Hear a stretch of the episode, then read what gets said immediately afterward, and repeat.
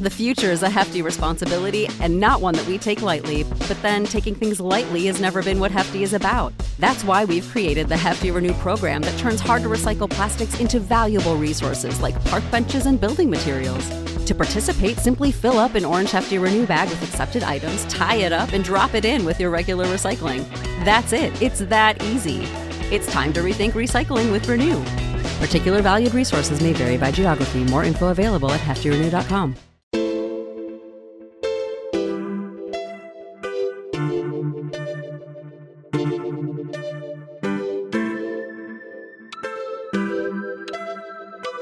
Welcome back to Grey Malkin Lane, the podcast where queer friends gather to review and discuss the original X Men comics from the 1960s. Last week we reviewed episode 11, The Triumph of Magneto, which frankly wasn't much of a triumph for Magneto.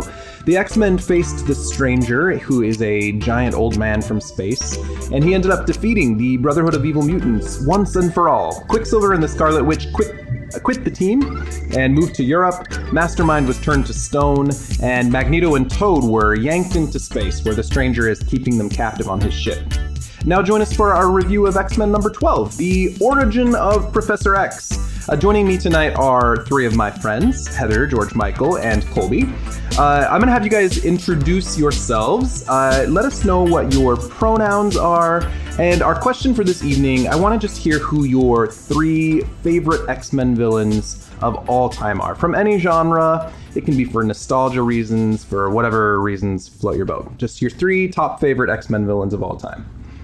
My name is Heather, and my pronouns are she, her, hers. And nobody who knows me at all will be surprised that all three of my top favorite villains are women because they are Mystique, Scarlet Witch, who I know is a gray area, but she's been a villain thus far, and I'm going with it because I love her, and Emma Frost. Ooh, excellent choices. All three of them have been members of the X Men. well, Scarlet. No, never mind. Scarlet Witch is an Avenger, not an X Man. I'm pretty sure that every villain has been a member of the X Men at some point. Yes, even the real evil ones. Oh. Yeah.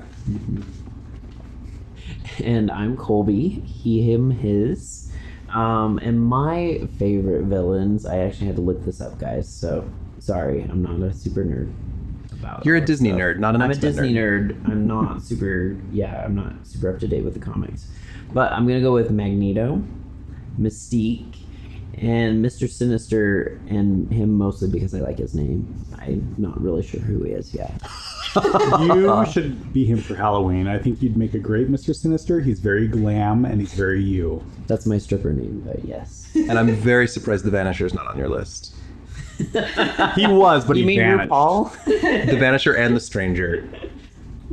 Yeah, well, you know, the stranger. That's a different story. Hi, I'm George Michael. You can call me Mike. Most people do. He, him. Uh, my three favorite X Men villains would be I'm a big Magneto fan. I've always been drawn to Magneto. He's just so nuanced and complicated. Uh, I love Mr. Sinister for the very reasons I just told Colby he should be Mr. Sinister for Halloween. He's very glam, very over the top. And my third favorite X Men villain would be Chuck Austin. That's deep.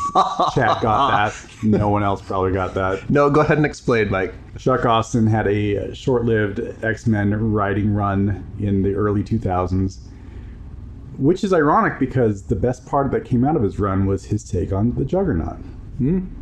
Who we'll be talking about Yes, tonight. exactly. Yeah, Chuck Austin famously has one of the worst uh, or least popular runs on uh, X Men of all time. But if you named a comics villain, who would be your third? Oh, you made me actually choose one. I'd probably go with, I don't know. Emma's complicated. She's good and bad. She, I don't know. We Yeah, do we I'd- do I'd love go- ourselves I'd a go white Emma. queen. Uh, my name is Chad Anderson. Pronouns for me are he, him, his. And uh, you know, any time you ask me, I've been reading comics for decades. I've read all of the books. Uh, my answer would probably change given what I'm reading currently. So I'm going to do one current favorite and two classic favorites.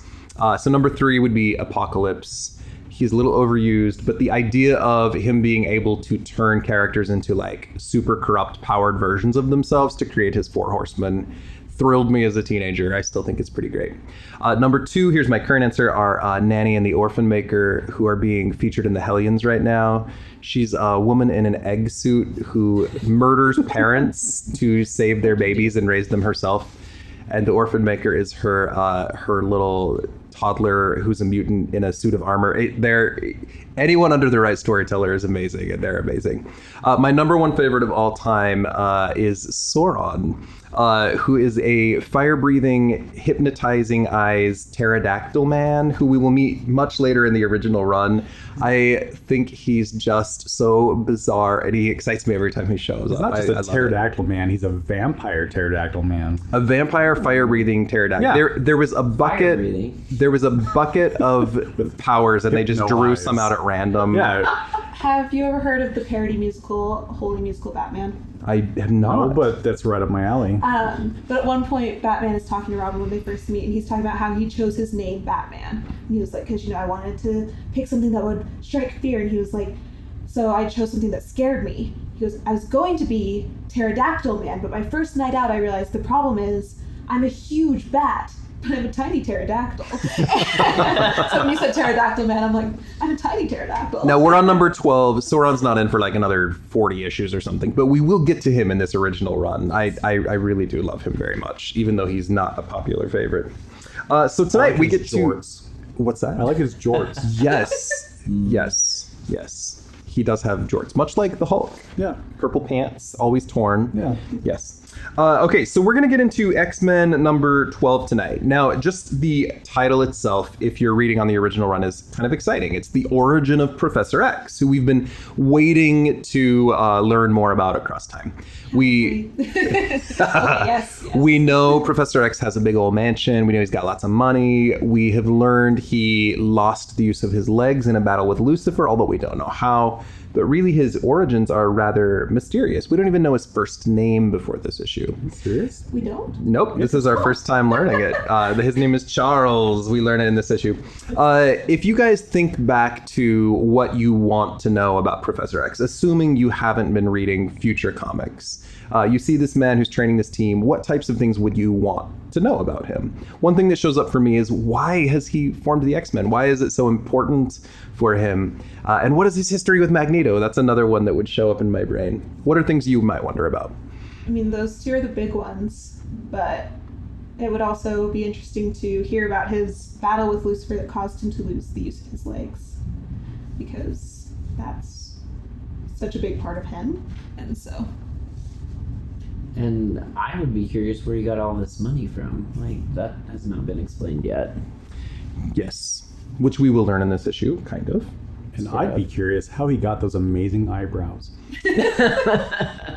He is waxed and vexed. and how. uh, Could so, be I think they were vexed. threaded. and you've got to be wondering how he became such a dick.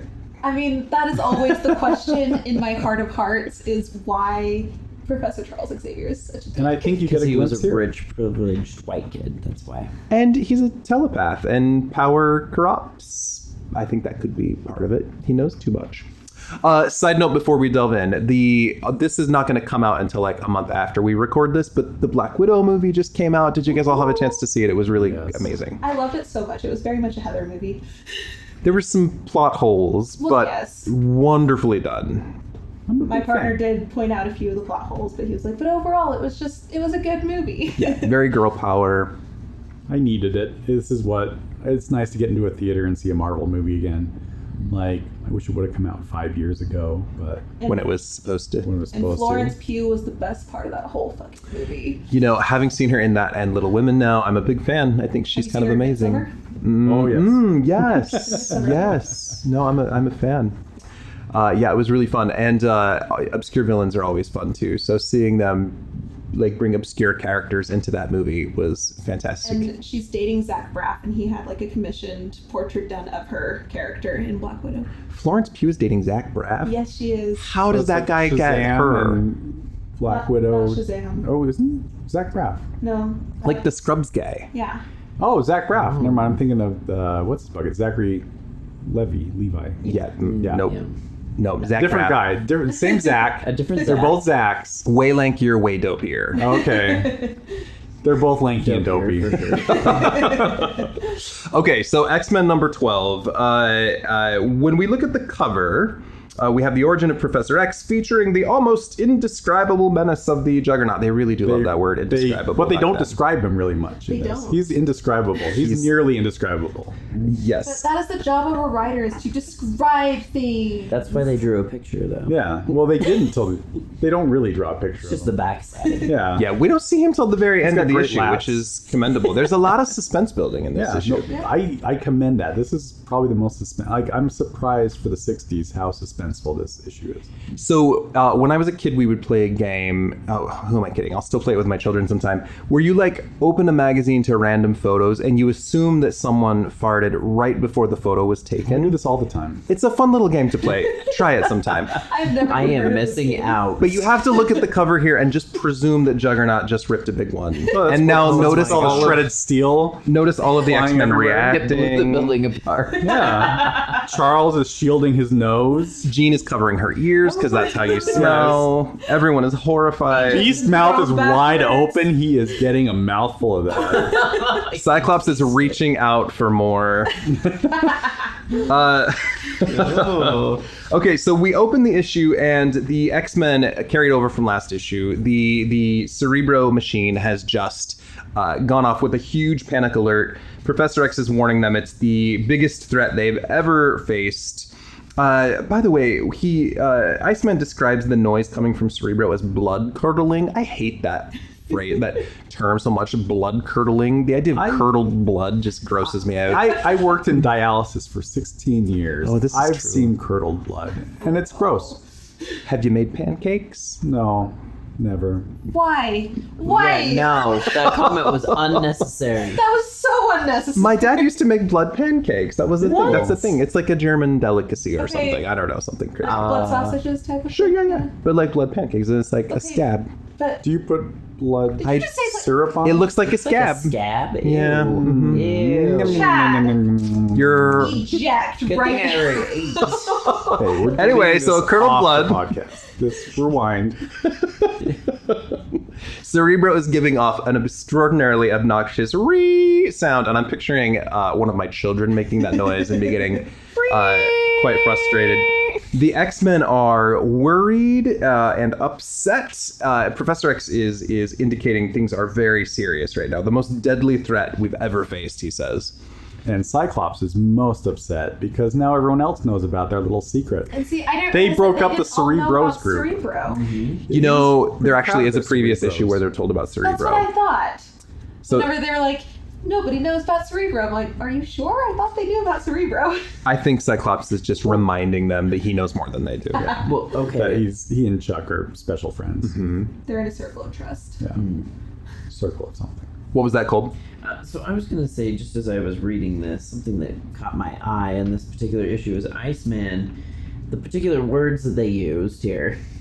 So he says there's some sort of electronic apparatus secreted within, Ooh. talking about the desk. And I was like, Don't say- is secreted the right word? Things usually secrete without. Like, secreted. oh, sorry. Also, that's Beast, not Iceman. No, oh, you're right. You're right. I'm looking at the wrong thought bubble. I'm totally missing this. He does Oh, I did. I really screwed. Cut that out. Someone, someone get Colby some more wine. Secrete it Too within his much. glass. But yeah, so it's secreted within it. Okay, that makes a little more sense, but it's still a little bit. I mean, I was not odd. saying that it's phrased as well as it could be, but that is what it's Yes. So, still on page one, the irony of Professor X and the hypocrisy of Professor X saying there can be no more secrets between us now is just Until next ridiculous. issue. Until I have something else I don't want to tell you because Charles is a dick. So, special plug we're going to be releasing relatively soon a Trial of Professor Xavier podcast in which we will discuss many of the secrets he is keeping from these X Men, Many of the including. se- like secrets. changing their own memories. yes, his own secrets. Gonna secrete the secrets out. we'll be secreting all the secrets out. Charles Xavier, this special episode. Stay tuned. You're Um, welcome, guys. reading the credits in the bottom corner because I always think this is fun. Stupefying Story by Stan Lee. Spectacular Layouts by Jack Kirby. Slam Bang Penciling by Alex Toth. Uh, so we have a new penciler here. Yes, penciler. Uh, Sensational Inking by Vince Coletta and the usual lettering by Sam Rosen. Also, it says kibitzing by the whole blame bullpen. So, something in the 60s that they loved to do is call themselves the bullpen, all the men and women working in the Marvel office. You see that in a lot of Well, the they do that old like at police comics. stations too. what what exactly is Kabinski? Kibitzing. Uh, I'd like Exactly fu- what you like think it futzing. Yeah. Hey, It does not involve secretion, so you're likely not interested. It's like it might. like I'm convincing over here. it was so hot today. I was kibitzing all over the place. yes, I, I don't truly know the actual definition of Yeah. kibitzing, but still, it's That's how you fantastic. get blood pancakes, though, it's for whatever kibitz. We that are is. not talking about that anymore. Heather, you're Moving so on. upset. Uh, so Cerebro's job is, in to indi- is to indicate when there's a mutant threat, and Juggernaut is not a mutant. So like Professor X must have like put a special sensor for when Juggernaut was eventually going to come attack him, Well, he He's knew not that it was seen him going in, to like, happen, 30 so that years or doesn't so, surprise but- me. or maybe he wanted some attention and he just like pushed a button that would make Cerebro It's an scream. annoying But also, sound button. He talks about how he he's like, it's never reacted like this, and he acts like he's all shocked, and then he's like, but I know exactly who it is, and it's like, Kate, then why are you surprised it's reacting? like this?" True. Also, also Cerebro detected the stranger in the last issue, Yeah. and he was not a mutant. Exactly. So I don't know how Exactly. it Did works. it have a stranger danger alert? Uh, yes, basically. Stranger danger. It was a small kindergarten child who just talked about stranger danger. Oof. It was the landlady. Remember the landlady? uh, so we get into the issue. Professor X has decided that he needs to have the X Men, without explanation, prepare special defenses all around the he never mansion, explains anything. which is smart. But But he has why, enough. are, why are there not defenses to begin with? I think they're probably are. They have the steel door, They don't. use but until they need later. extra defenses. Yeah, like The X Men rush out. Iceman builds some ice walls. Cyclops blasts some tunnels, which then Beast layers with uh, electric wires, and Jean drops branches on top. which, Which is they'll hilarious never to me. fall for Yeah. this giant line of branches." We have, to, we have to make it so he, they never suspect that it's a booby trap. I'm like, it's a fucking trench with like leaves and sticks in it. Everyone yeah. knows it's a booby trap. for that one. and then Cyclops hollows out some logs that they can drop grenades and gas bombs into, which is just weird. yeah, but why not just dig a hole? Like because they have powers and they need to use them. also, that makes take that takes some precision to like perfectly blast a hole through dozens of logs. but luckily, very they had the good. logs ready. It's funny because I just watched Kingsman and the second Kingsman this past weekend, and so that kind of reminded me of the shenanigans that they do to defeat people. Do you mean the kibitzing?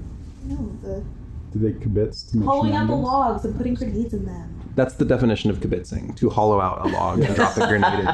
Also, I I think some people might disagree with you.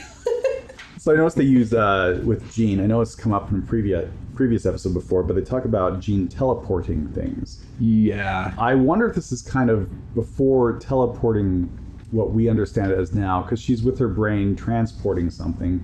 Could have been like an early Stanley way of saying she's telepathic or telekinetically transporting something.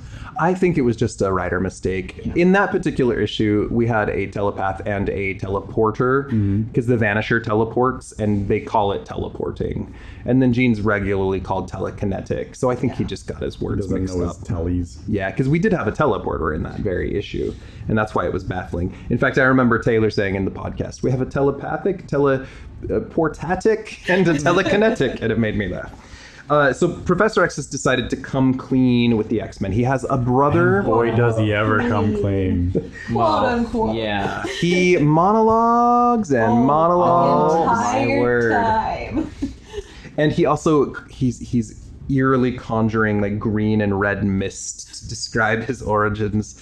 Okay, so side note into history: uh, on July fourteenth, nineteen forty-five. In the Alamogordo Desert is when they first detonated the atom bomb, which was then used to end World War II with uh, Nagasaki and Hiroshima. So we have ties into history, which is problematic because of the sliding timescale. Do you remember how, like, Professor X, if he was actually born in the 40s, would now be like 85 or something, which I suppose is possible because mutants can age at different l- rates as humans. But And he's also old as fuck, so. yeah, yeah, and he's been like killed and resurrected a bunch of times and cloned and things. Anyway, he uh, he talks about his parents. So prior to this, we've only met Jean Grey's parents in the comic. Uh, we met John and Elaine a few issues back. Now we learn about Brian and Sharon Xavier. Uh, Brian Xavier, we will learn in future issues. He's not a major character but he's working on this secret atom bomb project at Alamogordo alongside other scientists, which will later feature kind of minorly into X Men history, uh, including Carter Reiking and a woman named the Black Womb. And uh, Mr. Sinister is involved as well, kind of behind the scenes. Uh, and uh, Brian Xavier is killed somehow in the bomb blast uh, leaving his widow, Sharon Xavier, uh, behind with his little cute blonde boy, uh, Charles. Uh, Sharon is at the graveside of Brian mourning, and she's being creepily hit on by Brian's work friend, uh, Dr. Kurt Marco. Uh, so tell me some of your thoughts as we delve into this origin story. A lot is dumped kind of all at once. like it's really really obvious what marco's trying to do like right off the bat he's like hmm sharon let me comfort you in your time of need You can tell he's a bad guy because he has a thinning hairline and a Yes. goatee. Goatee. Yes. Most of the goatee. Hey. No, well and You then don't have a goatee. you know That's true. his true self comes out later and when that happened i wrote down i said jesus fuck abusers really can't stay hidden Yeah, it doesn't take him long to show his true colors. well, so the other thing is, like, she only dates him for like a few months supposedly, and then they just he get convinces married. her that charles needs a father figure in his life and so she marries him And he reluctantly they- agrees to move into their giant home. mansion. Yeah, like, doesn't mention anything about his kid yeah, yeah. He just like randomly appears later on, like after the mother's dead, I think. So No, Kurt just kidding. Kurt Marco was married to a woman named Marjorie. They have a son named Kane, which why would you name a child cain Because Damien was taken. The other one was Abel. So. you can name him Kane because you're able to. Um, Ah, Oh, Oh. no. I was told Oh. that I should name my cane Abel. Do you have a cane like do. that you walk with? Yes. Oh. And so my friend was like, "You should name it Abel." okay. Because it makes you able to walk. Oh, I'm done with that joke now. I promise. Yes, please. Uh, so, uh, so Dr. Dr. Uh, Brian Xavier is now dead. He's left his family fortune behind to his wife and son, but it is now being taken over by his work colleague who has married his wife. So it's very Shakespearean somehow, like all of this. Very Hamlet. We don't know exactly Yes. where they get the money, but we learn that the Xaviers have a lot of money, which shows up in Charles' life later. Clearly, he's got this big mansion and all these helicopters, right? So many helicopters. What do you think of little blonde Charles Xavier? He's He's still got the eyebrows. he's real cute and small and doesn't know anything about life. And that hair, let me say. he looks pissed. he's just watching everybody. Now he says he doesn't realize it till later, but he's already able to sense people's thoughts, even as a child. For many mutants, their powers don't develop until their adolescence. But he talks about that where his powers come from. Like they're not quote natural powers. It's because of the radiation that her his parents were exposed to. So Stan likes to do that in some of the early issues with some of the mutants. Like, here's the reason you're a mutant because you had this radiation exposure to your parents. That's that. Isn't there a gene? Isn't that what makes them Yes. mutants? Yeah, early on, a lot of the X Men's origins were because their parents were adjacent to something radioactive. And not just not just in the X Men. There's characters like Nikra and the Mandrill who are also mutants in other series. Who again, same thing. But like genuinely, how often are people exposed to radioactive material In the enough Marvel to universe, Cause constantly. I you'll never get to meet them. By the way, this is a, a total sidestep. But Nikra Heather is a albino vampire woman who wears a tiny bikini I love this. and gets more powerful the more she hates you. And the man, I'm so obsessed. We Sounds like stand. every twink ever. and including yourself. And the mandrill has he looks like a literal monkey, and his power is to control women with his voice. I don't like that. He's very creepy. He's kind of a he's he's a delicious, terrible villain. Uh, uh, uh, kind of amazing. Okay, so uh, Dr. Kurt Marco moves into the Xavier's house. Uh, he Does very random quickly science. Yeah, he does random science. It's not explained, but he's very Scientist. busy with science. and he leaves beakers of explosive liquids laying around. uh, Like you do. And he starts getting abusive. Now, this sinks to me a little bit. I'm a therapist, but my mom divorced my dad when I was a kid. She married a guy who turned out to be abusive. So I feel for little Charles a little bit. Uh, it's not easy to have this guy come into your life. Uh, but he gets very mean very quickly. And we will learn in later comics that Sharon becomes an alcoholic as a result and quickly dies, although we don't know exactly how. from sad. alcohol. Alcohol poisoning.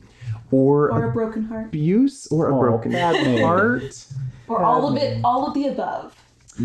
Uh, Dr. Marco's son, Kane, is expelled from boarding school because he wants to be. And That's not how that works. I've worked in schools. it takes a lot to get expelled. he gets there. He is the literal red st- redheaded stepchild. And what is And his he is not good looking, by the way. what is his first reaction with uh, or his first interaction with Charles like? Get out of my way, stepbrother. He holds his hand out and says, "Look at my hand. I'll show you a trick." And then he whaps him in the he face, thwacks him in the face, actually. which is kind of amazing. Although I don't like bullies. Uh, we cut back to the X Men, who are Professor X is like, let's just see if Cerebro's still acting up, and he turns the machine on. I was like, "Ree!" all over again. Like Juggernaut's getting closer. Does it not have a volume button? Yeah, right? Can they not just turn it down just a little bit? The louder it gets, the closer it gets. Unless you're Blob in the carnival, then Cerebro doesn't interact with you at It's the all. giraffes. They throw it off. Yep. We see, uh, we see Juggernaut. Uh, well, we don't he- see. We hear about Juggernaut bursting through the first trap outside, which is the giant ice wall. Uh, the walls in the building shar- start to shake. And Heather tells us, tells us, tell us what happens to Jean Grey here. Oh, she falls to the floor and a chandelier starts to fall on her, and Bobby saves her with an ice tunnel. Because she's not telekinetic, it's fine. And the sound the chandelier makes as it hits the ice is clack. Like the sound effects in this are just amazing. So as as as uh, Juggernaut's breaking through the ice wall, the sound effect is crackable rumble. and later on, we got baroom. We have a womb crack. Uh, I saw that once. The womb crack. Ooh. That Oh, was a, Oh. it was not. I do not recommend. Yeah, no. Uh, okay, moving on. So the, the the ice tunnel has been uh, pummeled, but luckily he's uh, waiting. Juggernaut's showing off, so Professor X has time to continue his monologue. he takes forever to tell Oh. the story, considering that Kane is right outside and they know. The X Men this. are like, quickly, let's let's act and do something. It's like, no, Professor X is no, like, "Let me let tell me, you my ramble on entire for a story. while. I'm gonna keep talking, and oh, we can hear him breaking through all our defenses, but I'm gonna keep telling the story as slowly as fucking possible. Well, and he keeps saying, hopefully I have time to finish my story. As as Summarize it, Chuck. I mean, this is just in conversation, but as a therapist, sometimes I'll like have a client and I'll ask a question like, How are you?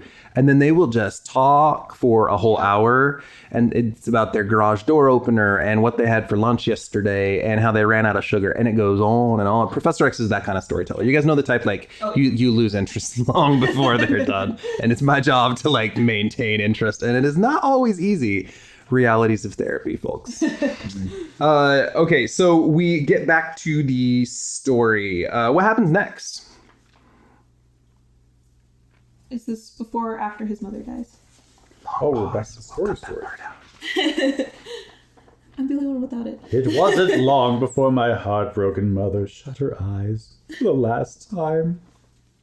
so yes, that's the point where she dies. Joining her first husband, my father, forever. uh, so He's so dramatic. Professor X is quickly, or Ch- young Charles is quickly realizing that this guy's after his money. Kane wants money, and Kurt's like, no, you'll earn it yourself. And Kane ex- uh, threatens to blackmail or expose his father. And he's like, "No, you shut up!" And Charles comes in. He's like, "I already heard it."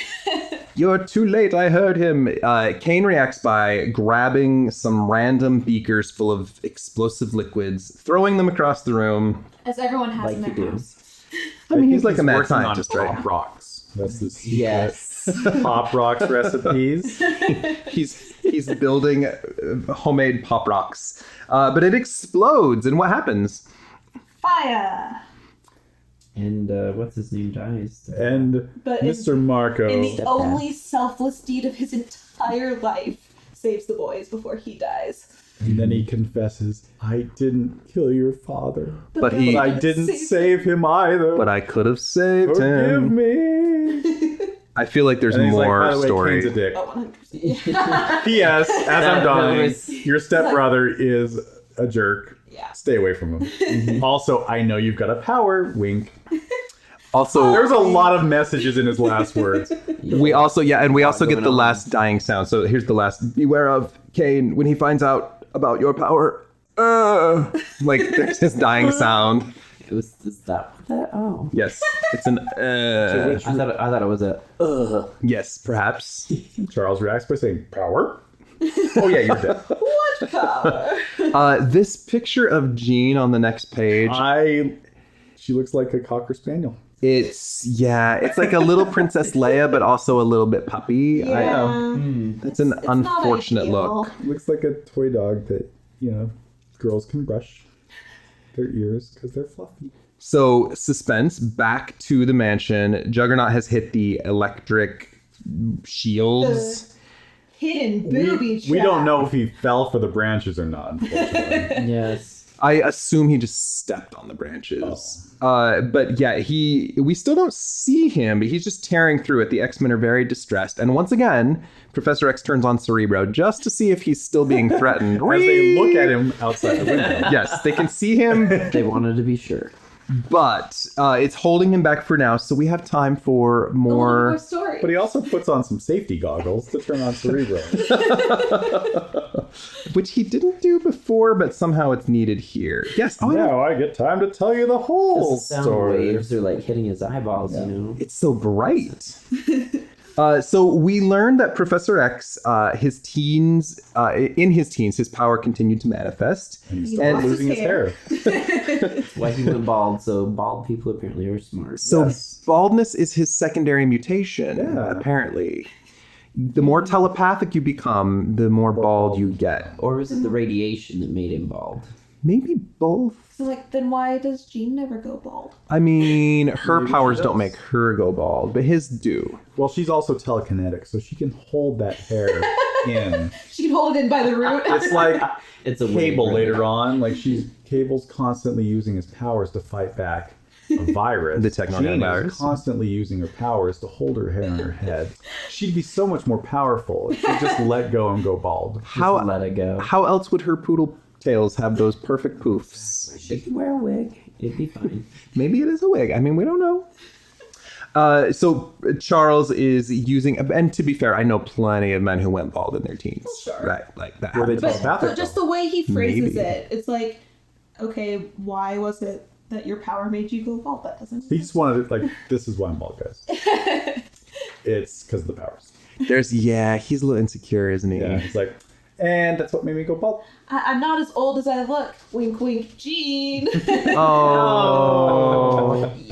Uh, young Charles is learning how to use his powers. Now, again, in this like trial episode, we're going to talk about what it would be like to have telepathy. But he can read his teacher's minds. He can jump on the sports field and see the other players' actions before they make them. Uh, this image of him running uh, is giving me so much life. He is like leg up, like a little Who fancy likes prance. Short shorts. Charles Yeah. likes short shorts. Jugger- Juggernaut also likes short shorts, but we're gonna get to that a little later. Uh, what would what would it be like for you guys if you consider back to your like 14, 15, 16 year old years if you could read minds? I wouldn't want to. 14, 15, 16 year olds, they they've got issues, man. I would not want to read everyone's mind at that age. Yeah. At any age, really, but I, I would be worried that other people would be able to read my mind and they probably don't want to know what's going on. Oh, So, I certainly do not. I mean, let's be honest, I have the dirtiest mind here. So You definitely, definitely do. I filter it. I I don't know. So I'm gonna take a moment of sympathy for Professor X. If this is all we know about him, his father has died, his mother has died, his stepfather has died, and he now realizes he has tele- telepathy. So he may be rich, But it would be hard not to, frankly, become a supervillain at that point. Like you would just want to use your It's like a Lex Luthor. powers to make everything easy. Yeah. Uh, and Lex Luthor's bald too. In fact, and rich. Yes. so to be a superhero, you have to be rich. No, super villain. Or oh, just a supervillain. Okay. You have to be that makes bald. I was gonna say Batman, but he's basically a supervillain. He just runs around beaten up Mm-hmm. mentally. He's a morally complicated vigilante. Yes. But yeah, and so Charles is bringing home all these trophies, and he's like, "I have all these trophies," and Kane's like, mm, "Not a fan." He has so many trophies. It's like he's been competing in the balls. Uh, I've been watching like Pose and Legendary lately, so he's got all the trophies from all the balls. Uh, and Kane is not having it. He is gonna knock everything down and beat it up and destroy all the trophies with a sock and a walk. Those are the forget sound the effects. fact. There's a fact, yeah. Oh, don't forget the thack. Uh, and Professor X responds with a telepathic judo chop. Karate chop to the neck. So I Favorite action figure. With I just Kung wanna- Fu chop. act. with with bald kung fu chop action.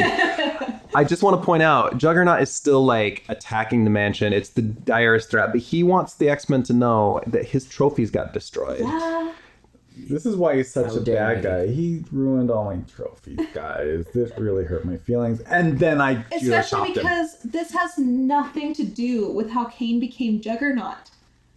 Literally, Like, Nothing. There's no Reader's Digest version of this story. You're getting everything.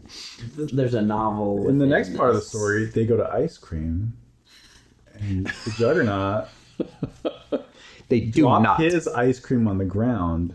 So he took Charles's and it hurt his feelings. And then one time he stole my girlfriend, and another time, uh, b- Charles, come out of the bitter barn and play in the hay. uh, a pro- roll in the hay might be what he needs. Yes, I think so. Professor X is still, uh, we're, we're back in the future, but he still has more time to tell his story. If I only have time. He tells another story That about. has nothing to do with anything. yes, tell us what happens next. So, uh, so they're driving in a car recklessly. Kane decides I'm going to take Chuck to school for college because I'm a good dude, and he's driving recklessly. And then they almost swerve off the road, and then in fact they do. They go through a barrier, and Charles lets Marco jump out of the car, and then they fall off a cliff. And somehow Professor Xavier has telepathic shielding. And then everyone's like, hey, is that how you lost your legs? He's like, no, this story had nothing to do with anything. That's exactly a good summary. I don't buy this story. So we we are led to believe that Kurt or, or Juggernaut uh, is is trying to make. uh, So he, he says, You're better in sports, you're better in studies, you're better at everything. But now, since I'm driving this car on a crazy road, like I can make you get scared and then you'll tell me that I'm better than you. I'll, you're gonna you're gonna be afraid. Uh, and the car crashes. And we're led to believe that not only did Professor X save Kane, but then he like almost died, but then his brain created a mental shield around him. That's not how telepathy works. It's not how science works. I think ma- like did he was he this was this a drunk driving accident and he just wants to like cover for himself. I mm, so you think that Charles was drunk and driving Kane to college? I do not believe this story out of all the rest of his origin, this story makes no sense. It has nothing to do with anything. It mm, yeah. Oof. Any thoughts? Big oof. Then the next one is the time that they go to the fair together, and they're doing that swing the mallet and hit the hit the thing and see how strong you are. And Charles was really stronger than Kane, and Kane got jealous And so they and went on threw the his cotton Ferris wheel. candy on the ground. And so they went on the Ferris wheel, and Kane like unbuckled the thing when they were at the very top to try to scare Charles. But Charles was really stronger and cooler, so a So we'll note in a lot of minute. stories that have nothing to do with anything. We'll note in a minute how much exposition has been put into like here's my parents, which is an important part of the story, and here's this jerky brother who like really hates me. But then we get like two panels for how Kane becomes the Juggernaut. We'll get to that in a second. But, but- also, I thought like as I was reading it, I thought like whenever Kane threw all the explosive material around, I was like, is this when he gets his powers? but no. Yeah. It's not. Nope. nope. exactly. That's how I thought they were going to reveal that Kane got his powers of explosion, but nope, that's not it. And that's how I thought they were going to reveal that that's how Professor X lost his walking, but nope, that wasn't it. Then Kane's Just still wait, getting there's through all more to the fences. story. He gets the hollowed out logs because the electric whatever did nothing to stop him. So all the sleeping grenades are coming out of the hollowed out logs, and it doesn't affect him either because nothing can stop the juggernaut. we have grenades going off. We have uh, they're out out of the logs, yes, and then we have the the sleeping gas, which is exiting the logs with a whoosh, because you know, like that's what gas does. Yeah. It's a, there's a whoosh. Colby knows this. generally. Colby's very familiar with whooshes, right, Colby? But we're starting to get a glimpse of Hey, Juggernaut. He's less of an stories. outline and more, there's more details. You're seeing his short shorts. Yep, yep. We're getting a little bit more visual, but Professor X still has a little more time for He's the like, story. oh, he hasn't smashed us yet. We can tell more stories. Hold on, that's the last defense we had, but hold on, there's more. Let me tell you the real meat of the story, finally. This is like an infomercial, you know? But wait, But wait, there's, more. Okay, so I'm going to take time to read this part, and then we got to have a little nerd dive for a second. The last time, the F- Professor X in a word bubble. The last time I ever saw him, meaning Kane, was in Asia during the Korean War. We had been serving together until the day Kane, the day that Kane deserted under fire. Now, if you're going, this was written in the '60s, right? We've set Alamogordo, the the atom bomb, has 20 years before. Charles Xavier Newton went to school, and then he enlists in the Korean War, which was in the 1950s. So that makes sense given the time. But part of the complications of the Marvel t- sliding time scale is we want to assume Professor X is only like 40 years old, which means this stuff would have happened in the 80s, which is past when the Korean War would have taken place. So Marvel has had to retroactively do things. So, one example Fantastic Four number one. The big premise of the the issue is that the Fantastic Four are trying to launch a rocket into space first, and they do. But we later learn, of course, that the Russians launch into space, and then the Americans land on the moon. And as you slide the timescale farther and farther in the future, Fantastic Four one number one gets less and less impressive because people have been on the moon for decades. So they've like retold it as this was like this space flight to like explore other dimensions, and like it was a race to finish. So in this case, Marvel has created a conflict called the Sin Kong conflict, which is a, a, a made-up country in Asia. And all of the stories about the Punisher and Professor X and Juggernaut in the Korean or Vietnam War have been kind of slid forward in time to this Sin Kong conflict, which can, yeah, Kor- the Korean and, and Vietnamese War, which can uh, which can slide forward in time to whenever they need it to be. So in 60 years, when the comics are still being told, and only like 50 years are supposed to have passed, they can just slide the Sin Kong conf- conflict up forward, and then the Korean War can still have taken place in the 1950s, and the Vietnam War in the 60s, et cetera, et cetera. So kind of an interesting thing. Uh, but what happens once they've uh, enlisted in the war? We have just like four panels of them in the conflict, and what takes place? Then Kane runs away, and Charles says, "Kane, come back!" Even though I don't know why, because He wants to go hide in a cave. He's scared of com- I know, combat. but I, I don't know why Charles is like Kane because like they're not close. Yeah. Yeah. He doesn't want him to be court martialed or something. Why? Would have been like, bomb that cave. And Kane just so happens to come across the sacred lost temple of Sitarak. Which Obvious. Charles knows all about somehow.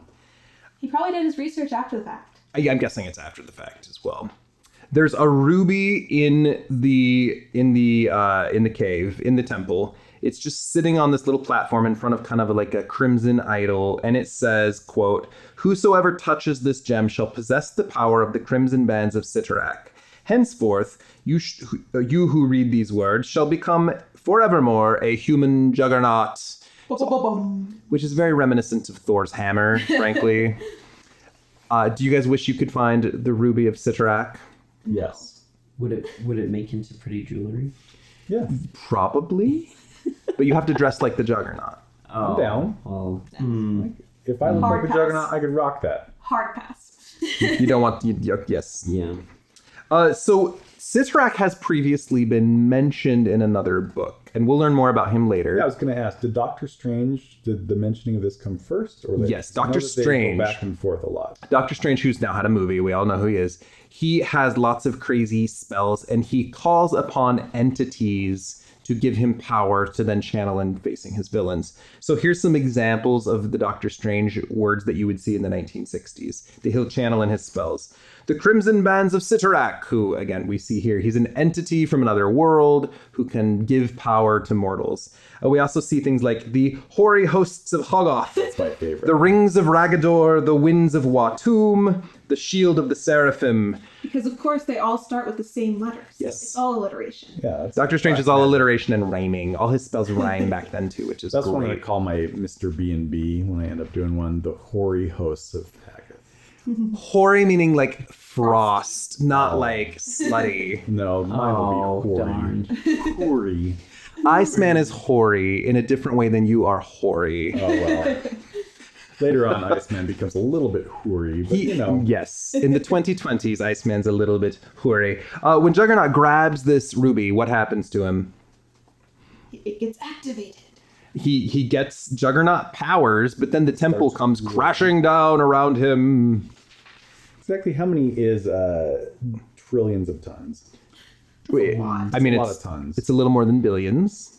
Also, can I just also point out here that all of a sudden the Juggernaut is like shirtless. Like, what happened to his clothes? He Like, got too big and bulky He got for the them and they all root- ripped oh, off. He hasn't gotten the new Jugger outfit yet. okay, because because I now mean, he has juggernaut strength and so he bulked out and his clothes were like, Oh nope, I'm out of here, peace. like, like the whole. Yeah. He didn't go to the Juggernaut closet yet. to pick out his outfit. there's a running joke with the character of Juggernaut who's used quite frequently, frankly. Like, there's barely any way to defeat him, but one of the ways to defeat him is to bury him under a whole shit ton of rocks, or dump him in the ocean, or transport him to another dimension. And he spends years and years and months just like trying to climb out of quicksand or swim to the top of the ocean because he weighs too much. Like it's a it's a running joke with the character. He gets his powers here and then he's trapped for like literally years. He doesn't need to eat, he doesn't need to breathe. He's just stuck slowly climbing his way out from this giant pile of rubble. Like the poor thing. But if he's so powerful, I just have to say, like, he busted through the whole ice shield and all of that, and yet it takes him years to. Because it's trillions of tons. I don't think they you're didn't block comprehending what the trillions. mansion with trillions of tons of ice oh, okay. and trillions of tons of branches. Like there's a difference between knocking over a dog gate or a building falling on you. Dropping a mountain on someone. I know you're weak. But What? I don't know what that had to do with anything. I, I don't know either. It's getting late. I'm tired. Oh, Uh, so Juggernaut is creeping ever closer to the mansion. And then they the realized that they forgot one of their barriers, like one of the most classic ones that they didn't really have to do anything to prepare. They It's- didn't do it. it's like a super strong, thick steel door. And the X Men get weird. They are like about to die, but they all race to put the door up first. Even when they're all in mortal danger, those boys have to have a pissing contest. It was getting pretty tense. They needed some comedic relief. But they could have just had Jean flick the switch from Yeah. rooms away. But She's just like- whatever. Beast, Iceman, and Angel all run into each other with a whomp, and then Beast kicks their booties out of the way with a fop and a bok. Great sound effect. Uh, we we get Beast using another big word I had to look up. He says, "There, now we can resume our little Donnybrook." Anyone know what a Donnybrook is? a story? It is a uh, an intense conflict, basically. I kind of want to use that word in regular. So is language it is it now. like a kibitz? it's like a heated argument? It is not a kibitz, but I think you can bits can kibitz during a Donnybrook. Can you bits during a kibitz? You can also secrete during a Donnybrook. Oh, okay. You can also secret during it on you can secretly secrete. Donnybrook. Uh, so Beast kicks the door into place with a blonk. Again, we have amazing sound effects happening. And uh, they hope that uh, the Juggernaut will not break through, but of course, with a few punches, he does. obviously. Uh, he Iceman builds another ice wall. The the steel wall comes down with a scrack, and the ice wall collapses with a. Uh, Mike Duven, do you want to do us uh, a, a sound effect there? Blanched. It's a clanch. It's like a clench. Uh, now, I wish the final page of this issue was just like one giant splash page of the attacking juggernaut. That would be amazing. Instead, we see Juggernaut still fighting the teens, knocking them back, and then a teeny tiny image of him at the very bottom. Flinching hard. Does he Yes. does he look threatening to you eh, when we finally get the big reveal? He looks constipated.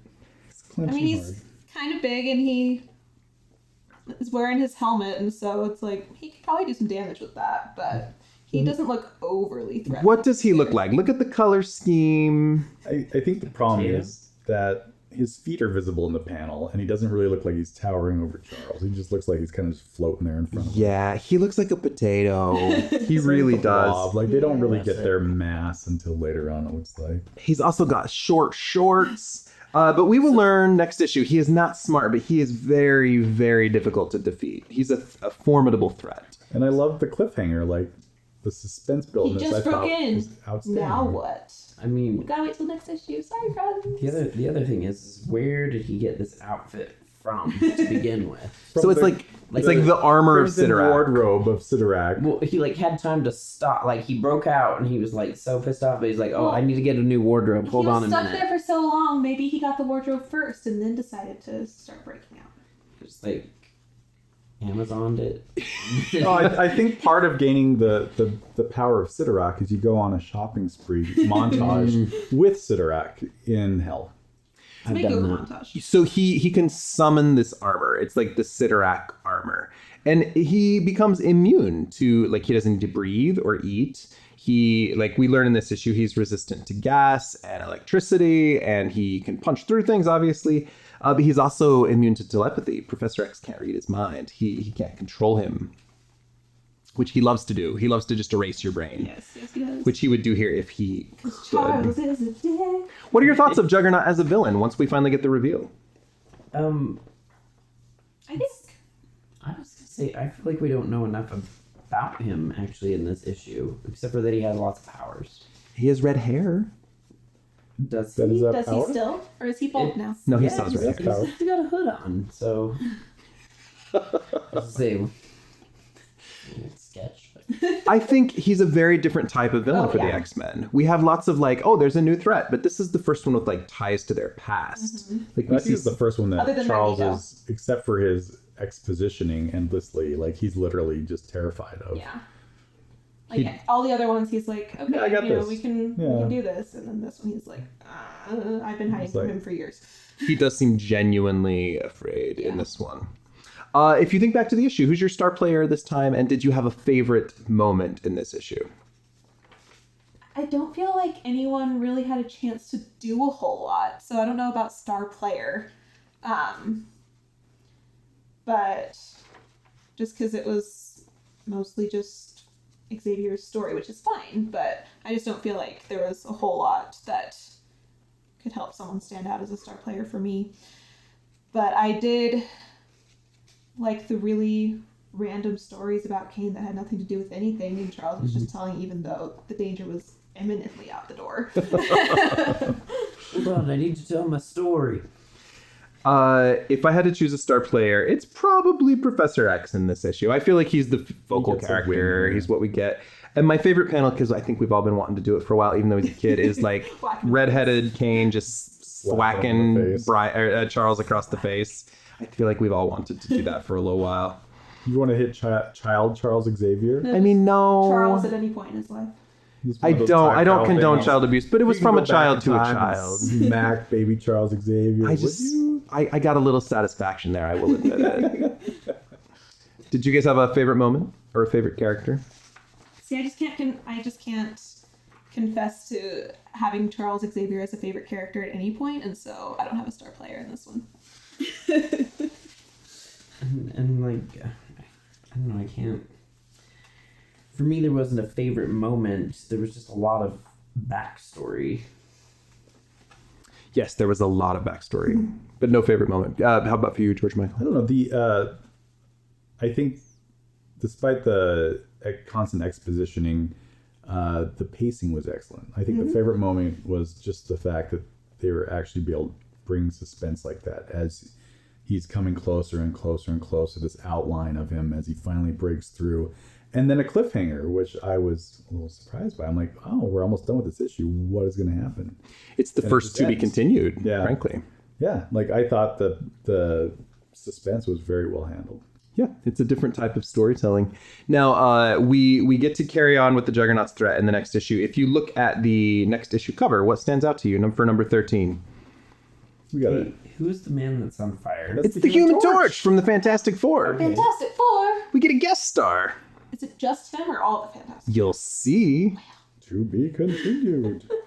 But if I was a s- Angel is hurtling just right at him. Yeah, we He's get gonna we get a his good butt image of the kicked. angel there. Uh, we if you if you're a '60s teen, you've been waiting for Iceman and the Human Torch to meet. Like you know, you know Obviously. you've been waiting for that. we still get kind of a side view of the Juggernaut, but he looks clearly very powerful. Uh, thank you all for being here. We all seem kind of tired this evening. Sorry, out of work. Everybody's waking up after a long day. It's our first evening recording, but we hope you all enjoyed. Uh, this is uh, this is one of the classic. Besides Magneto, this is like the first introduction of a real, true classic villain. Blob qualifies, Scarlet Witch and Quil- Quicksilver qualify, but Juggernaut's one of the big names in the books. Uh, we know him from the video games. We know him from the cartoons. Uh, he's a huge character. He's joined to the X Men at some points. Uh, he's even been a member of the team at some times. He's a he's a huge fan favorite, so it's really fun to go back and see him uh, in the original and to get some backstory for Professor X. Uh, so next issue, we get to see the teens uh, fight him back, uh, and uh, it's going to be a lot of fun. Uh, any closing thoughts from you guys? I'm excited to see where this goes. Yeah, I, I, I was kind of upset that it actually ended on a cliffhanger because I'm like, well, now I gotta read it. Mm-hmm. Okay, well, hey, thank you all for being here at Grey Malkin Lane. We'll see you next time with Where Walks the Juggernaut. Over there. He walks over there. He, he does, he, he- and he keeps walking. Nothing stops him. He walks. Sorry, Juggernaut. All right, we'll see you guys next time. Good night.